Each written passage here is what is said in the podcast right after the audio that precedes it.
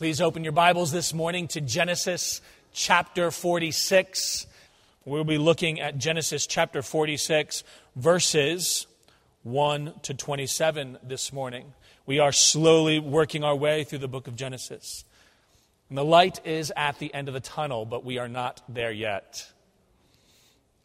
And this passage points us to some great hope that we have and can have in our God. But before we study it, why don't we go to the Lord and ask for His mercy on us as we study His Word? Father, this is your Word, it is not ours. And I pray, O oh Lord, that the meditation of our hearts, the words of my lips, will be honoring to you, our God and our Savior, together this morning. Amen. There is two groups of people in the world. There are those kinds of people that when they go on long road trips, they like to make stops all along the way. And they don't just go where they're going, they like to sightsee. And then there are the people, like me, that view road trips as a. The goal of a road trip is to get where you're going and to get where you're going as fast as you can get there with as few stops along the way as you get. It is something along, something between Mario Andretti and Dale Earnhardt Jr., you know, as you're trying to get there in as, in as reasonable time and as maybe as legal of a way as possible. Your goal is to get to that destination. Now, I, I, when we get in the car, we, we pack it up, we make sure everyone's there, we make sure we have everything, we go through those mental checklists, and then we, we pull out. This was a lot easier when we were young and, and had no children. My wife and I could get in the car, we could drive through the night without any problems. We could make a 12 hour trip and by cutting out all the stops, by, by stretching out the gas and making sure we had everything planned along the way, we could turn a 12 hour trip into a 10 hour trip, maybe, maybe shorter. We, we like to, I, my wife, not so much, I liked to get there. I wanted to get wherever we were going. All of that was ruined when we had children. Children add a lot more flavor to the, to the car ride. Sometimes that flavor is welcome. Sometimes that flavor is quite noisy and alarming. But one of the flavors is now all of a sudden we have a lot more stops and our stops are longer. They are unplanned. It, it's the kind of thing where you make sure you have everything. Everything is packed. Everyone is packed. We're, we're all situated. Everyone has, we ask that critical question. Have you used the bathroom? Everyone gives us that assent. Yes, we've all, we've all, nobody has to go. We've all used the bathroom. We're good. We get in the car, five minutes down the road. Dad, I need to stop. I've got to go to the bathroom. At that point, I just want to shove him outside the car and keep going. There's like some technical rules on that, and the paperwork would be long, so we, we have not done that yet. I do not like making stops. But this chapter tells us about stops that, a stop in particular, that Jacob, Israel, and his family took on their way down to, down to Egypt. You remember the last chapter we finished up where Joseph reveals himself to his brothers. They're shocked and amazed, a little afraid at first. But there's forgiveness, there is grace, there is mercy. Then there's the invitation get dad, bring everyone down. And, and Pharaoh himself sends along with them wagons to bring all of the family down. And they go home and they tell Jacob, Israel, about this invitation, about Joseph being alive. And Israel says, I will go. It is enough. I'm going to go. Almost every other time when we are told about the trip of God's people going from Israel to Egypt, it's almost all within just a phrase or a verse, maybe, maybe two. But we're simply told, and so they went down to Egypt. But now, right when we are ready for that warm and fuzzy hallmark moment when Joseph and Jacob are finally reunited. We're, we're waiting for that for chapters now. That's when Moses pumps the brakes and he tells us about a pit stop that Jacob made along the way. And then he goes on and he tells us something else. He tells us not only was there a pit stop, he, he goes and gives us a sort of manifest. This is who and what went with Jacob. And the question hanging over Jacob as he packs this caravan, you can imagine, is not only this excitement about seeing Joseph again, but he is being he's making plans to leave the land that God had promised to his family.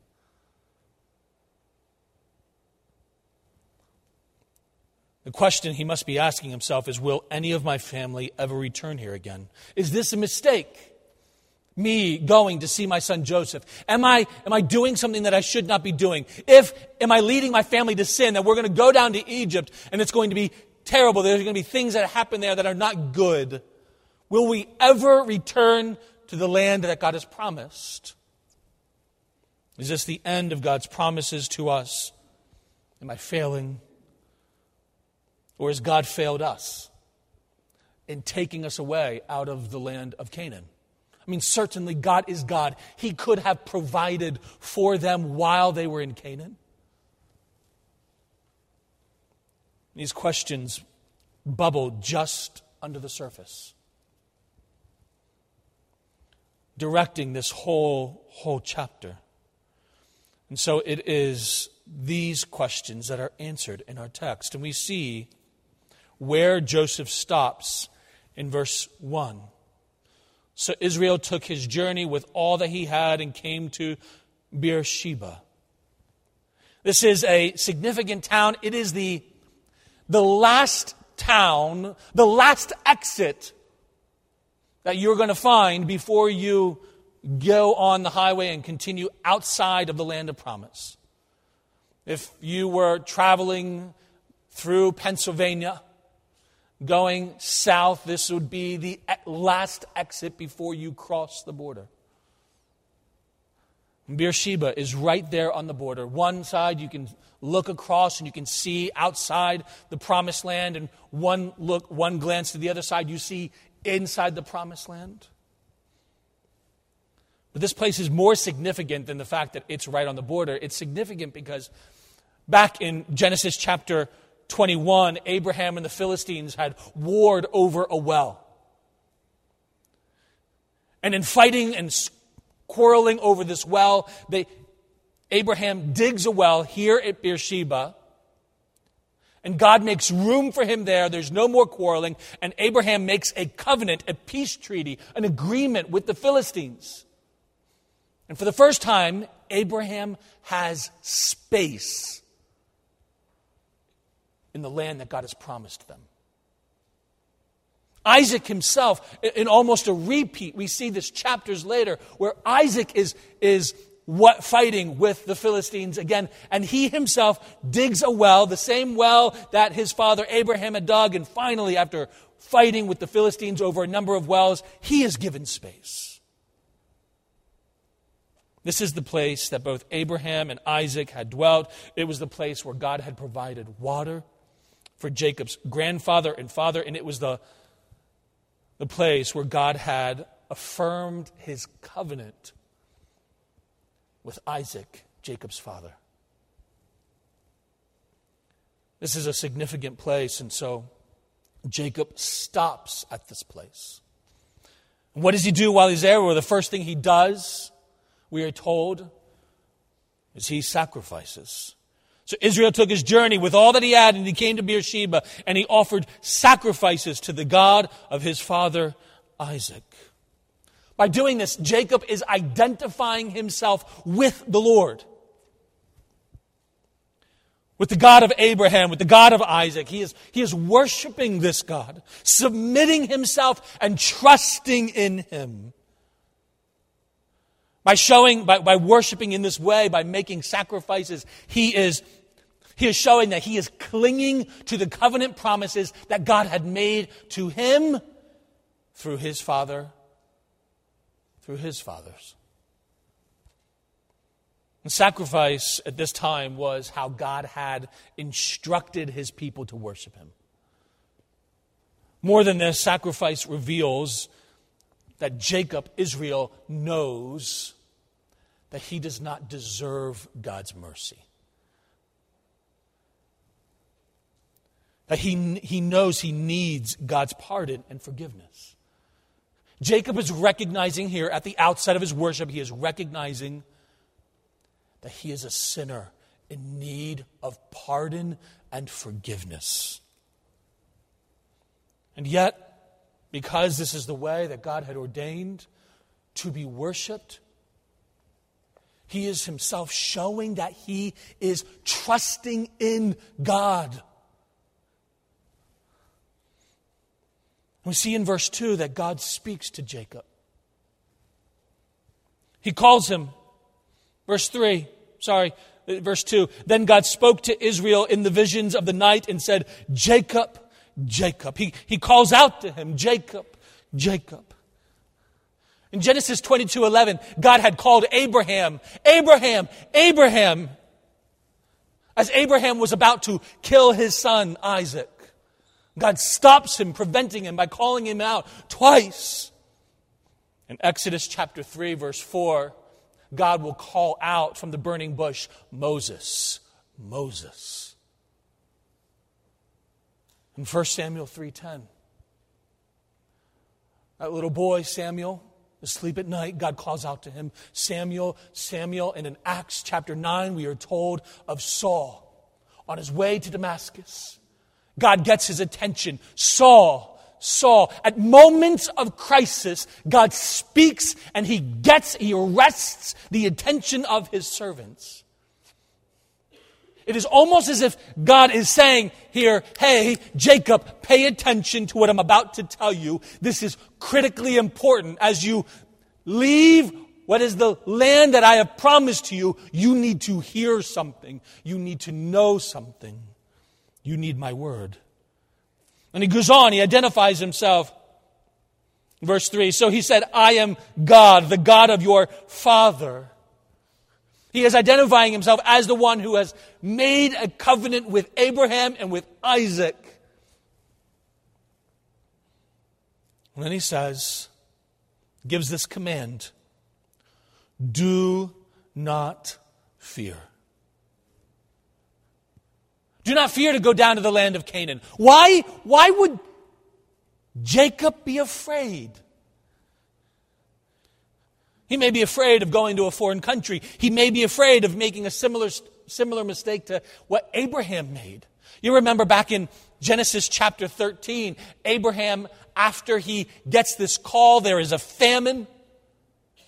And what does Abraham do when the famine comes? He goes to Egypt, and there it ends disastrously and he quickly returns back to the promised land. Isaac himself, a famine comes and he is tempted to go to Egypt like his dad did. And God comes to him and he tells him, Don't go to Egypt.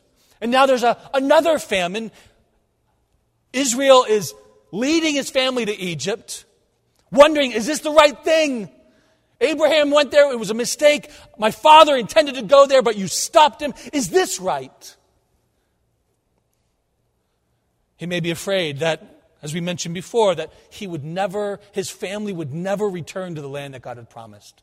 That the covenant that God made with the people of Israel would be broken and ended by this act to leave. I think he also may be afraid of what God had said to Abraham back in Genesis chapter 15. Do you remember Back in Genesis 15, Abraham is doubting, but God tells him, I'm going to make your descendants as numerous as the stars, as the sand on the shore. And Abraham believes God and is counted to him as righteous, righteousness.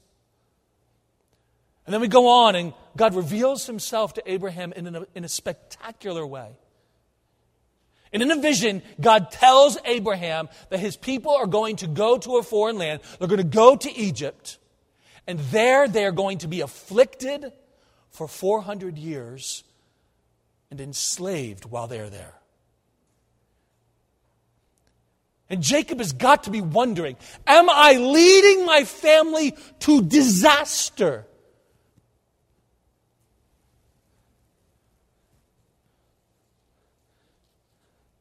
Going there because of a famine, but is, is it a greater sin of what I'm doing to my family? Saving them from starvation, but enslaving them and causing them to be afflicted for 400 years. And in the face of Jacob's fear, the Lord assures him. And I want you to know the Lord doesn't say, Jacob, do not fear to go to Egypt because I'm going to protect you. He doesn't say, do not fear to go to Egypt because nothing bad will happen to you or your descendants. He doesn't say, go to Egypt because there I'm going to, I'm going to make you wealthy and healthy and prosperous.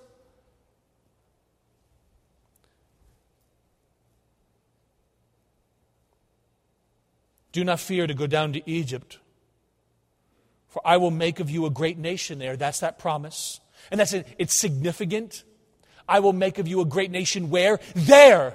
Which must blow the mind. Where is God going to fulfill his promise? Is it in the promised land? No. It's going to be outside the promised land. Does it, God need the right set of circumstances and the right situation?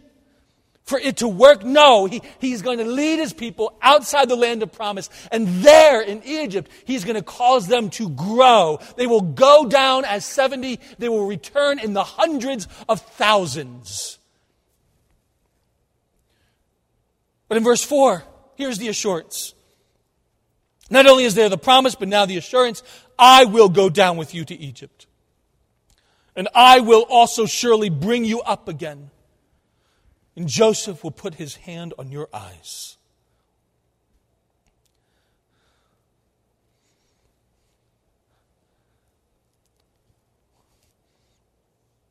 God assures Jacob that he will be with him.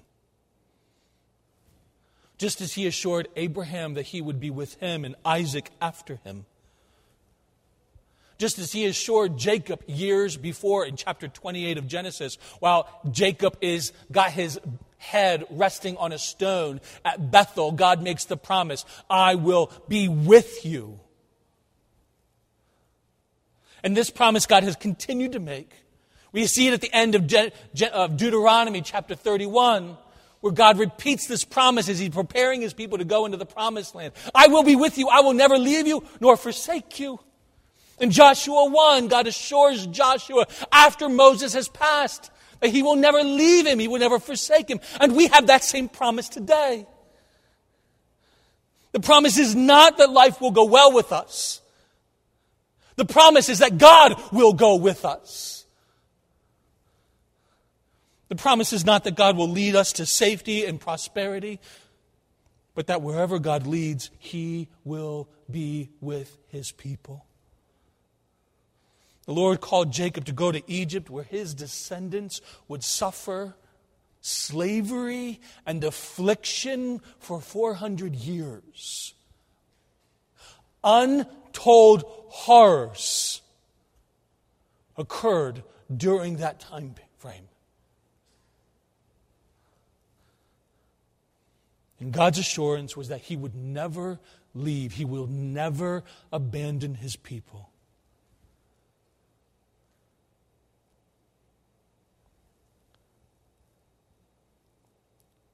Those of you who are parents,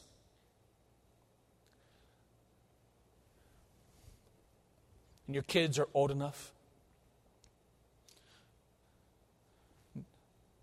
you know what it was like to send your kids off to school on Wednesday after Tuesday occurred.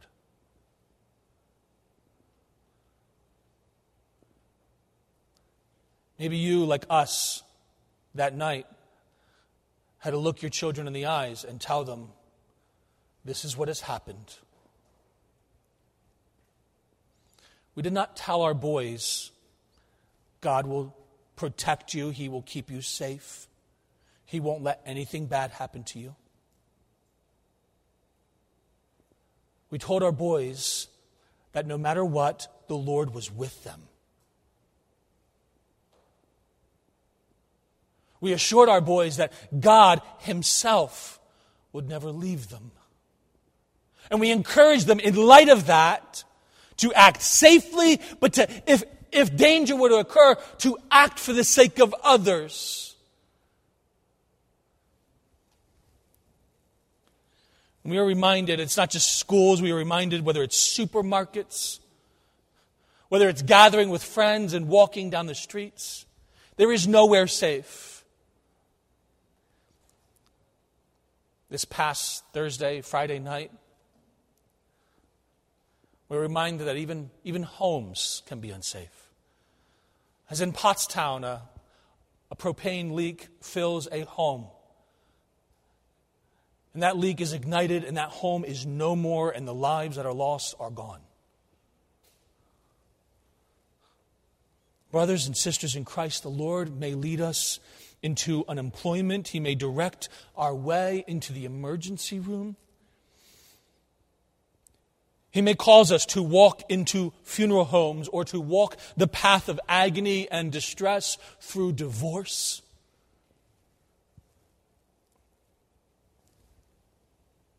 He may, he may direct our steps into the pathway of a bullet. But He will never lead us where He Himself has not gone before us. No matter how dark the room, Christ has gone ahead of us, and He will meet us there. There is no tragedy that will befall us that has not and does not come to us through the nailed, scarred hands of our Savior. He is our, as we sang before, our sure and steady anchor. And so, despite whatever fear we may have, we do not need to allow that fear to control us. For we have the presence of Almighty God with us. It is in light of this that the author of Hebrews writes in verse 6 Keep your life free from the love of money. Be content with what you have, for he has said, I will never leave you nor forsake you. So we can confidently say, The Lord is my helper. I will not fear. What can man do to me? Friends, with such great promises, it would be insanity not to follow God. It would be insanity not to follow Him. But after these first four verses, we not only given this glorious promise, we are given a manifest, so to speak, of who and what went along with Jacob on this trip. We see in verses 5 to 7 Then Jacob arose from Beersheba, and the sons of Israel carried their father Jacob, their little ones, and their wives in their carts, which Pharaoh had sent to carry him. So they took their livestock and their goods, which they had acquired in the land of Canaan, and went to Egypt. Jacob and all his descendants with him, his sons and his sons' sons, his daughters and his sons' daughters, and all his descendants he brought with him to Egypt. The answer is, what did he take to Egypt? Everything in light of God's assurance, I will be with you, I will go with you, and I will restore you.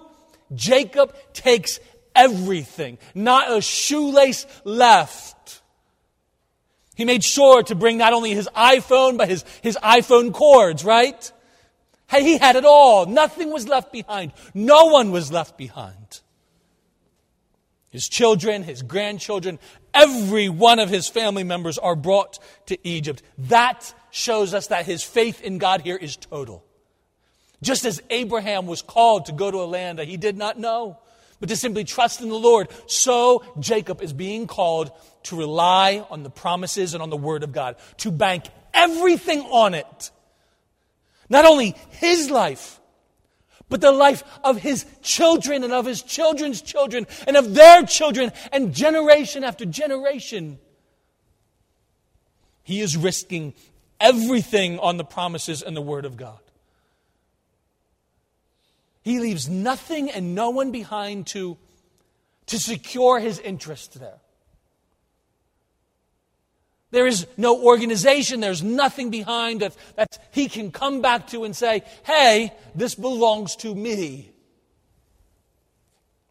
This is what faith looks like submitting to God's word, banking everything on it, taking what may appear to be from the world's eyes a risk, but judging that the reward that God gives is far greater than whatever we may lose. This is what we are called to do to believe God's word of who Jesus is and what he has done. That on the cross, he has, he has died in the place of sinners so that all who trust in him will have their sins weighed and uh, placed upon him where he is judged in their stead and his righteousness is credited to their account. So that we may now stand before God as saints, as beloved, as holy, as just, as righteous, not with the righteousness that we have, but in the righteousness of Christ alone.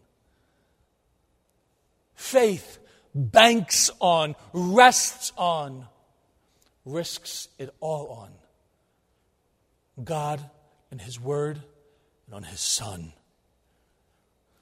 Friend, I would encourage you, if you have never trusted in Christ Jesus, that today you would do so, that you would trust in Him. There is no forgiveness, there is no salvation outside of Christ Jesus.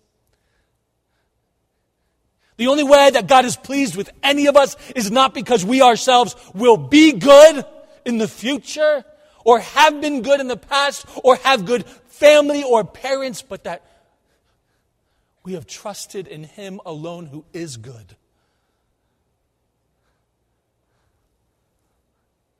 Risk it all on Him. For we have this promise that whoever believes in him shall not perish, but shall have eternal life. Life upon life. Not just life after life, but eternal life, fullness of life. Not just merely unending life, but a life that you and I cannot even begin to grasp. It is infinite, glorious. And then you see in verses 8 to 27 the manifest for this journey that is the, the list. If, if, if this was an airline, this would be everyone who's on it. And this is another genealogy. Don't you just love these by now? Moses has given us genealogy after genealogy throughout the book of Genesis. All of them are weighted down with meaning and significance. This one is no different. We can touch on its significance in just a few moments. What, read, follow along with me as I read. And I'm going to read the genealogy, despite the fact that it is just a, na- a bunch of names, and we'll get to why this is important in just a moment. But verse 8 Now these were the names of the children of Israel. Jacob and his sons who went to Egypt. Reuben was Jacob's firstborn. The sons of Reuben were Hanoch, Pallu, Hezron, and Carmi. The sons of Simeon were Jemuel, Jamin, Ohad, Jachin, Zohar, and Shaul, the son of, the, the son of a Canaanite woman. The sons of Levi were Gershon, Kohath, and Merari. The sons of Judah were Ur, Onan, Shelah, Perez, and Zerah. But Ur and Onan died in the land of Canaan. The sons of Perez were Hezron and Hamul. The, son of, the sons of Issachar were Tola, Puvah, Job, and Shimron. The sons of Zebulun were Sered, Elon, and Jahleel. These were the sons of Leah, whom she bore to Jacob in Padan Aram, with his daughter Dinah.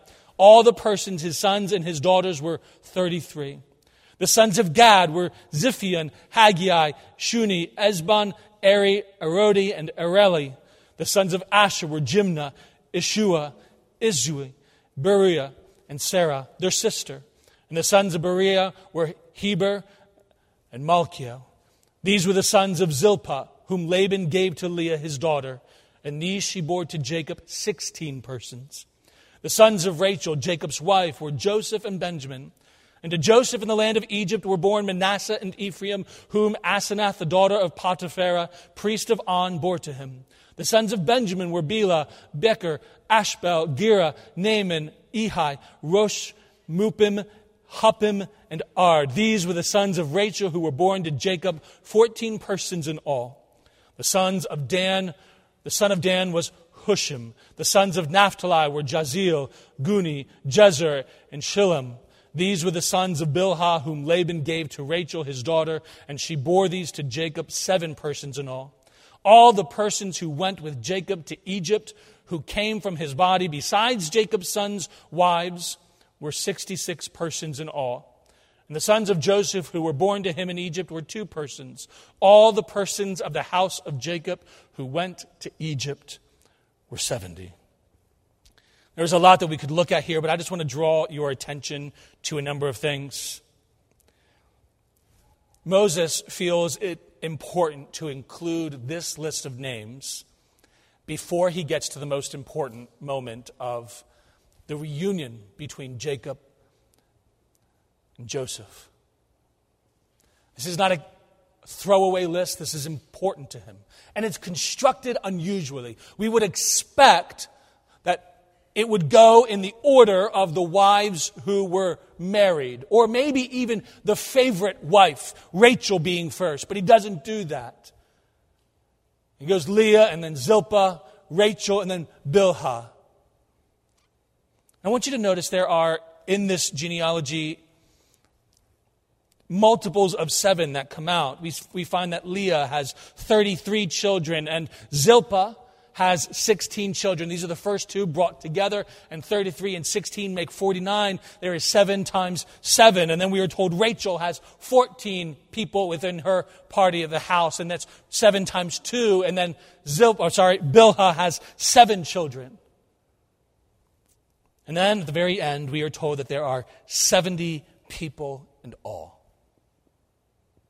Clearly, seven and its multiples play a significant part of what Moses is doing. In fact, if we were to go back in Genesis, we could trace that that is something that Moses does from time to time, laying stress on this number of seven. And it signifies completeness, wholeness, perfection. That is, to reiterate what we have read before, all of Israel goes down. And all that they have, there is nothing left. He is stressing that this people is the entire people of God. But I think there is, there is something else. Back in Genesis chapter 10, following the flood, we are given this list of nations that come from Noah. If you can put Adam and creation, and from him humanity spreads out, and then the flood comes in, destroys everything, and the flood becomes a picture of destruction, judgment, and then recreation. And following Noah, there are 70 people groups. And it's the last time we find a genealogy or a list that has 70 people groups within it.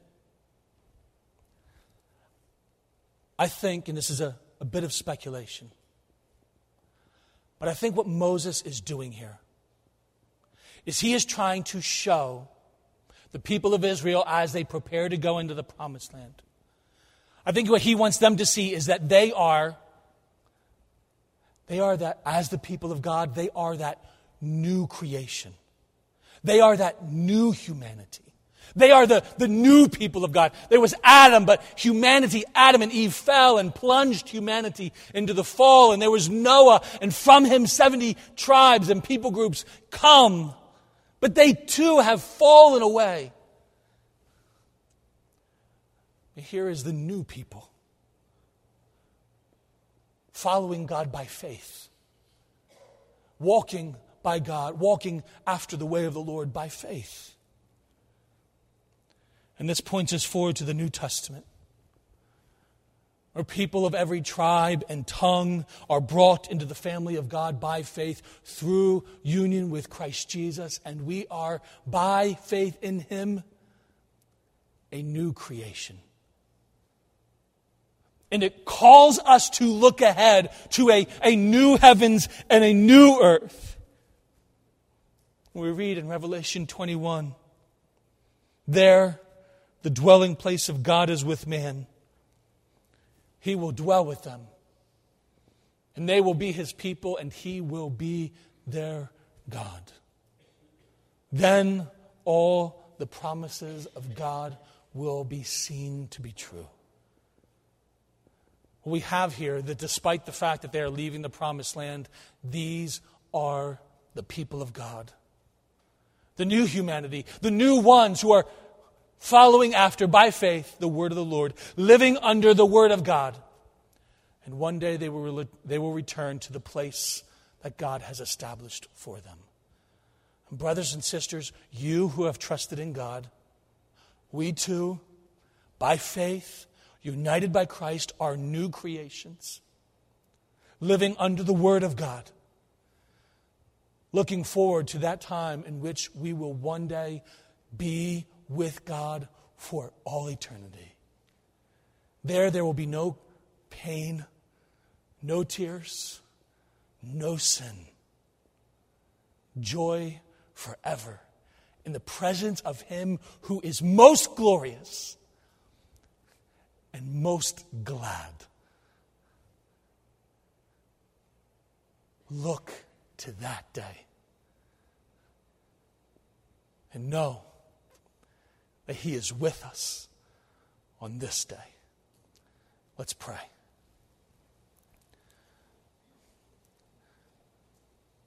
Our Father in heaven, we are longing for that day in which we will be with you.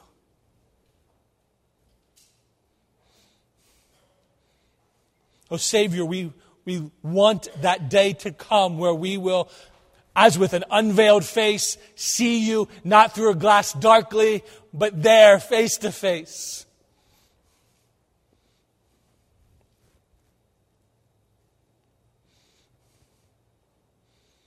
Until then, oh Father, help us to live by faith. Help us to live in the confidence that no matter what may come, no matter what situation or circumstances we may find ourselves in, we may have no fear of what man may do to us. We may have no fear of what may happen to us, for we may know with absolute and utter conviction and confidence that you are with us. Oh God, grant us this hope. Grant us this, grant us faith to live in light of that word, those promises. Until the day when you call us home to be with you. This we pray, O Savior, in your name. Amen.